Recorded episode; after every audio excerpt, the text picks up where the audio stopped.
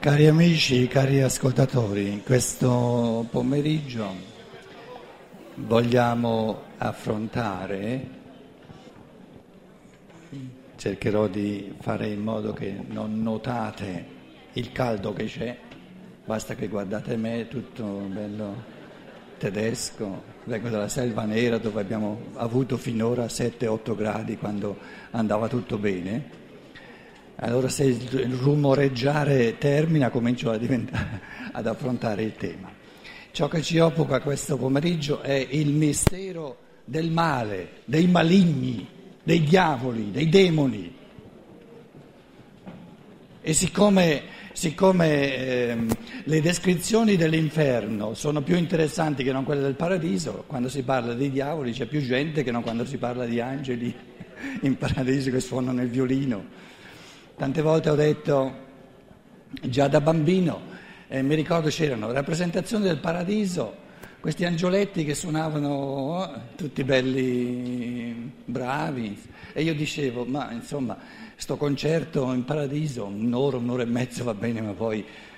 Dopo c'erano rappresentazioni dell'inferno con i diavoli, basta leggere la Divina Commedia, lì la cosa è molto più interessante, lì c'è qualcosa e io dicevo, ma chi lo sa se dovrò eh, decidere io se vado lassù o se vado laggiù, non sono mica sicuro io di andare lassù, soprattutto se poi mi dicono che lassù c'è certa gente con la quale io non per forza ci vorrei eh, vivere insieme, no? Allora, il cosiddetto male non è niente di male, non c'è niente di male al mondo. Una, un, naturalmente io, dovendo parlare del male, dei maligni, nel titolo li abbiamo posti come geni dell'ostacolo, nel senso che hanno il compito, questi esseri che favoriscono l'umano in negativo e favoriscono l'umano.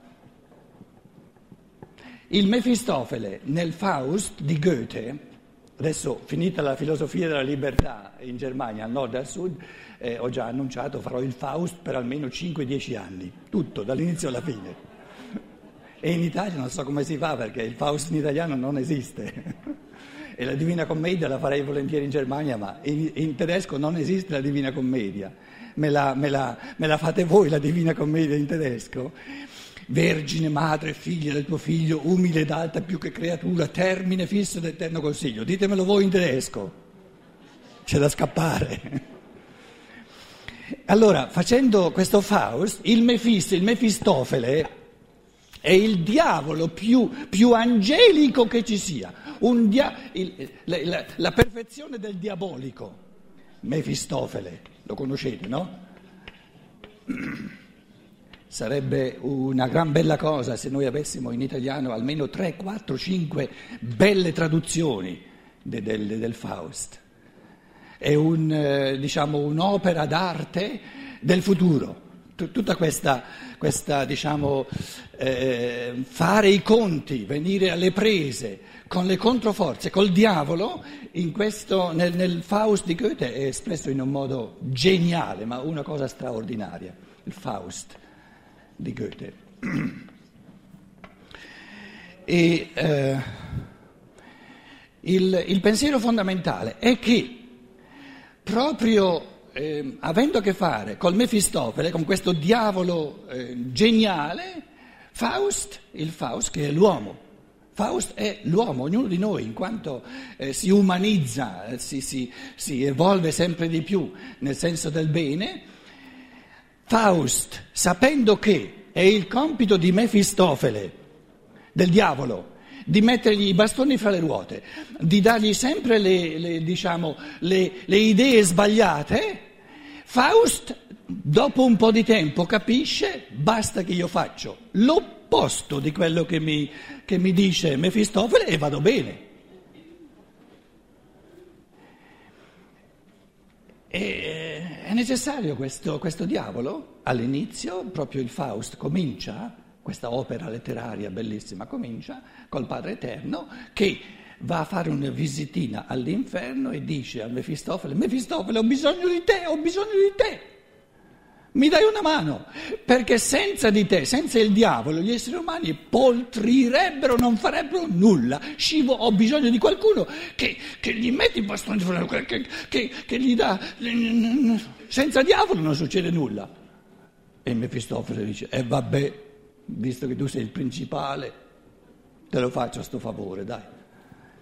E poi alla fine eh, sono cento anni di vita del Faust, quindi una vita dove c'è dentro tutto quello che può eh, divenire l'essere umano, quando il Faust, diciamo eh, eh, con le ire un po' del cristianesimo tradizionale, il Faust, che ha fatto tutta la sua evoluzione proprio in combutta col diavolo, va in paradiso a, a trovare la sua, la sua Margareta, la sua Margaritina, Praticamente il, il, ehm, diciamo, lo spettatore che vede tutto, eh, una volta io ho visto a Dornach, soltanto a Dornach nella Svizzera, si fa tutto il Faust dall'inizio alla fine, tutta una settimana tra l'altro di teatro, perché il Faust è molto lungo, no?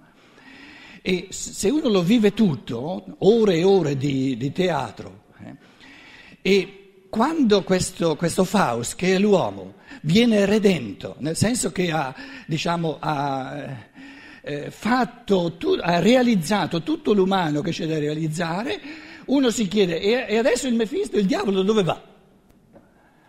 Lo rimandiamo scornato di nuovo nell'inferno? Eh no, sarebbe una cosa insopportabile. È stato così bravo. Il Faust, senza senza il, bast- il bastian contrario che è il Mefistofele non avrebbe realizzato neanche la metà, neanche un terzo di quello che ha realizzato. E Goethe una volta si sono trovati nel, nell'ascito di Goethe due, due, ehm, eh, due, foglietti scritti a matita da Goethe, dove Goethe aveva eh, ehm, diciamo, accennato a una scena dove pensava ri- che il Padre Eterno rimandava il Mefistofele nell'inferno dopo che aveva eh, insomma, fatto il suo dovere. Adesso, caro Mefisto, ritorna doveri nell'inferno, da lì ti ho preso all'inizio. E Goethe, questa scena dove il Padre Eterno alla fine rimanda il Mefistofele nell'inferno, non, l'ha, proprio non ce l'ha messa nel Faust. E praticamente uno che vive questa, questa questa eh, eh, evoluzione dell'umano nella quale non può mancare la controforza, non può mancare il genio di, che ci mette i bastoni fra le ruote in campo di, in campo di, di conoscenza, che ti dà la, la, tentazione dell'errore, in campo di volontà che ti dà la tentazione di fare le cose sbagliate o di, o di poltrire o di non combinare nulla, siccome l'evoluzione dell'uomo non è possibile senza la controforza, praticamente lo spettatore alla fine del Faust, vi dico psicologicamente, eh, non è che lì, lì, sulla scena c'è il Faust, che è una bellissima tra l'altro, eh, scenograficamente è una cosa molto difficile, fare salire al cielo questo Faust alla fine dei cent'anni della sua vita, una cosa veramente meravigliosa per, per ogni... Eh, però lo spettatore praticamente idealmente vede il, il, Mefisto, il Mefistofele, salire insieme al Faust. Sarebbe insopportabile, non, sarebbe ingiusto nei confronti, nei confronti del Mefistofele. Che, che si è sbuffato, ha fatto di tutto, ha contribuito enormemente, è stato assolutamente necessario per l'evoluzione dell'uomo che adesso eh, viene punito di nuovo mandato all'inferno. In altre parole, la, l'affermazione fondamentale è che il bene se è vero bene, deve essere forte abbastanza da redimere anche il cosiddetto male. E allora il male non è male, è la controforza necessaria. In tutta la tradizione occidentale, a partire, se volete, da Platone, poi Agostino, eccetera, cose che ci siamo detti diverse volte, il concetto del male e il male, tra l'altro, questo pomeriggio, noi il male lo affrontiamo non soltanto come realtà metafisica, il male, ma esseri spirituali reali, esseri spirituali che danno contro. Scrivo che danno contro. Visto che l'italiano lo parlo così poco, ormai eh, tante volte mi trovo a tradurre dalle parole eh, tedesche che mi vengono. Eh, questi, quindi non parliamo del male soltanto in senso metafisico astratto, sono esseri spirituali ben concreti. Nella Divina Commedia sono eh, esseri spirituali ben concreti. Questi eh, esseri spirituali dell'ostacolo, questi geni della controforza, non sono cattivi.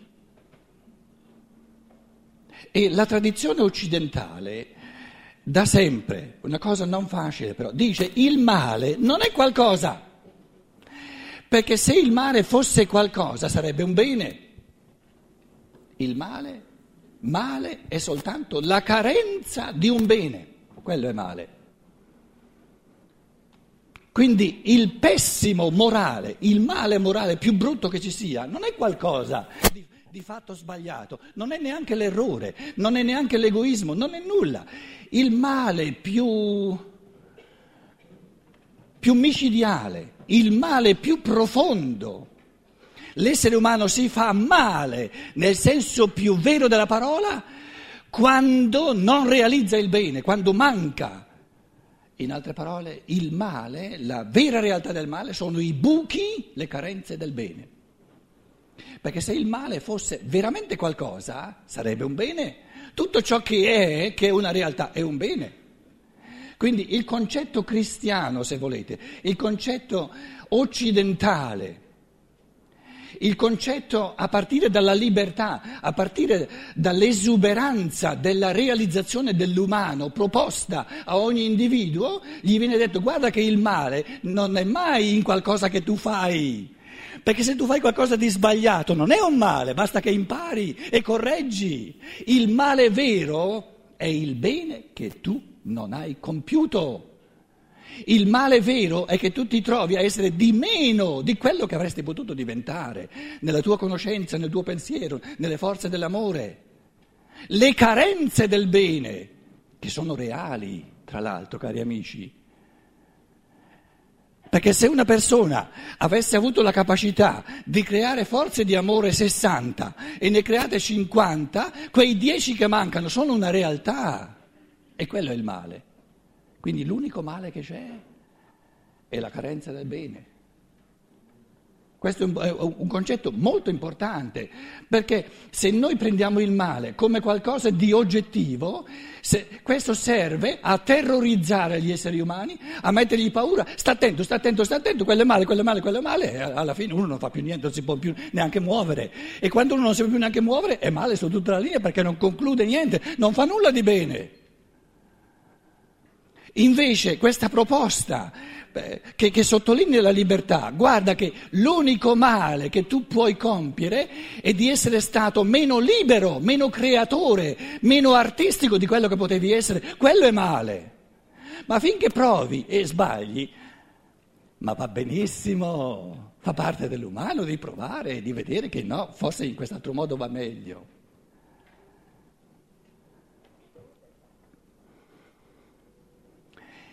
Il giudizio universale nei Vangeli cristiani, questi Vangeli sono, sono, così puliti, sono così liberanti, che tutto il cristianesimo, che poi non è cristianesimo, era cattolicesimo, dei, dei duemila anni passati, non ci ha capito ancora nulla, eh, scusate, eh?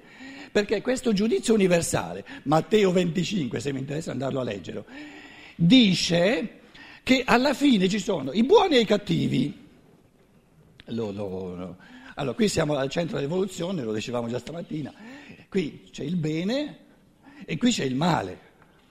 E io vi sto dicendo, il male, quelli che, che arrivano giù, i, i, cattivi alla sinistra e i, i buoni alla destra, eh, a, a, a, questi della sinistra gli viene detto che hanno, che hanno fatto qualcosa di male?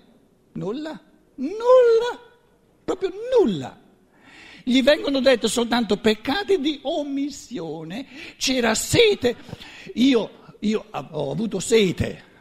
Io ho avuto fame e non mi hai dato da mangiare, ho avuto sete e non mi hai dato da bere, ero nudo e non mi hai rivestito. Non, non, non, non hai fatto, non hai fatto, non hai fatto tutto il bene che si poteva fare. Dov'è che il Cristo, il bravo Cristo, dice a questi, a questi, esseri che hanno svolto l'evoluzione in negativo, gli dice avete fatto qualcosa di sbagliato, avete fatto qualcosa di male. Nulla, nulla.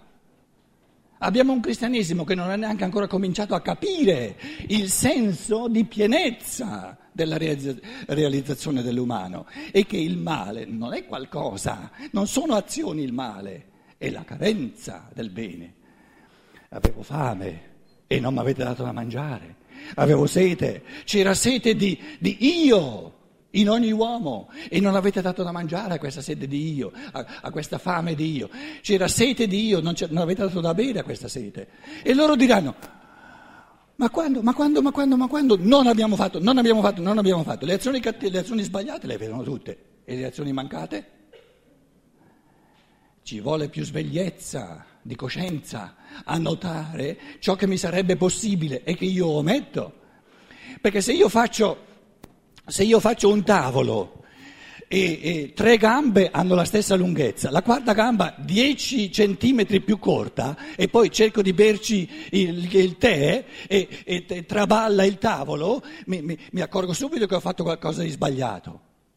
E se invece io avessi avuto il dovere di amore di fare un tavolo per, un, per il mio amico e non l'ho fatto? È più difficile notare ciò che si poteva fare in positivo e non si è fatto che non eh, ciò che, che ho fatto male. Quindi fare qualcosa di male, di sbagliato, è molto meno male, perché lo noto e posso, e posso riparare, che non omettere il bene. Quindi questo pomeriggio ci, ci proponiamo di considerare il cosiddetto male come quella, diciamo, quella, dimensione dell'evoluzione umana dove l'essere umano, in, in base al dormire, in, in, base al non rendersi conto di ciò che gli viene reso possibile, di ciò che gli viene proposto come pienezza dell'umano, omette, omette, omette e diventa molto di meno di non quello che potrebbe diventare. Quindi l'unico male morale che esiste è la povertà del bene, è la carenza di bene, essere diventati la metà o neanche di quello che si poteva diventare. E li, diciamo, eh, gli spiriti che eh, sono necessari, diciamo, eh, a questa evoluzione sono, ehm, eh, sono angeli caduti, se vogliamo, ma il principio della caduta, gli angeli caduti, come si fa a cadere? Eh, il principio della caduta, che poi sono categorie morali un po' non non del tutto pulite da un punto di vista di, di conoscenza. No, qui mettiamo, mettiamo questa linea è l'evoluzione, qui ci mettiamo gli angeli, adesso non gli uomini, e qua ci mettiamo gli uomini sotto, gli uomini, gli angeli sono in evoluzione. Adesso eh, eh il, il, principio del bene e del male è il, è il principio della libertà. Supponiamo che ci sia uno spirito sommo, viene chiamato Dio, viene chiamato la Trinità, la divinità, no? che crea. Questo spirito sommo lo vogliamo dotare di libertà o di non libertà? Se questo spirito creatore divino non fosse libero, dovremmo postulare un altro tipo di spirito molto più alto, molto più perfetto che è la libertà. In altre parole, è insito nel concetto di spirito creatore che deve essere libero, se no eh, non è né creatore né spirito. Un, un, un, diciamo, un, pittore che fosse costretto a fare il quadro in quel modo lì eh, non è uno spirito creatore. È nel concetto di spirito creatore che, che ci, ci deve essere la libertà dell'amore. Ora, da sempre gli scolastici dicevano, Tommaso Aquino, bonum est diffusivum sui. Il bene tende, bonum est, est diffusivum, diffusivum sui. È nella natura del bene che vuole comunicarsi, diffondersi. Quindi è nella natura di questo spirito creatore questo spirito divino che vuole creare altri esseri altrettanto uguali, di creare liberamente, spiritualmente, di creare eh, pie- con, con, nella pienezza dell'amore. Quindi tutti gli angeli, tutte le nove gerarchie di angeli e gli uomini in quanto angeli in erba, in quanto dotati di spirito, ogni essere al mondo dotato di spirito è chiamato a diventare sempre più creatore nella libertà. Ora, se lo spirito divino ha, ha, potuto creare tutti gli spiriti unicamente dandogli la libertà, cosa comporta la libertà? La libertà comporta che sia eh, per gli angeli sia per gli uomini, la libertà comporta che non si è costretti ad andare tutti eh, con la stessa velocità. Se no non c'è libertà. Allora, gli angeli caduti sono quegli angeli che invece di andare veloci, veloci, veloci, sono andati un pochino più piani, sono rimasti indietro.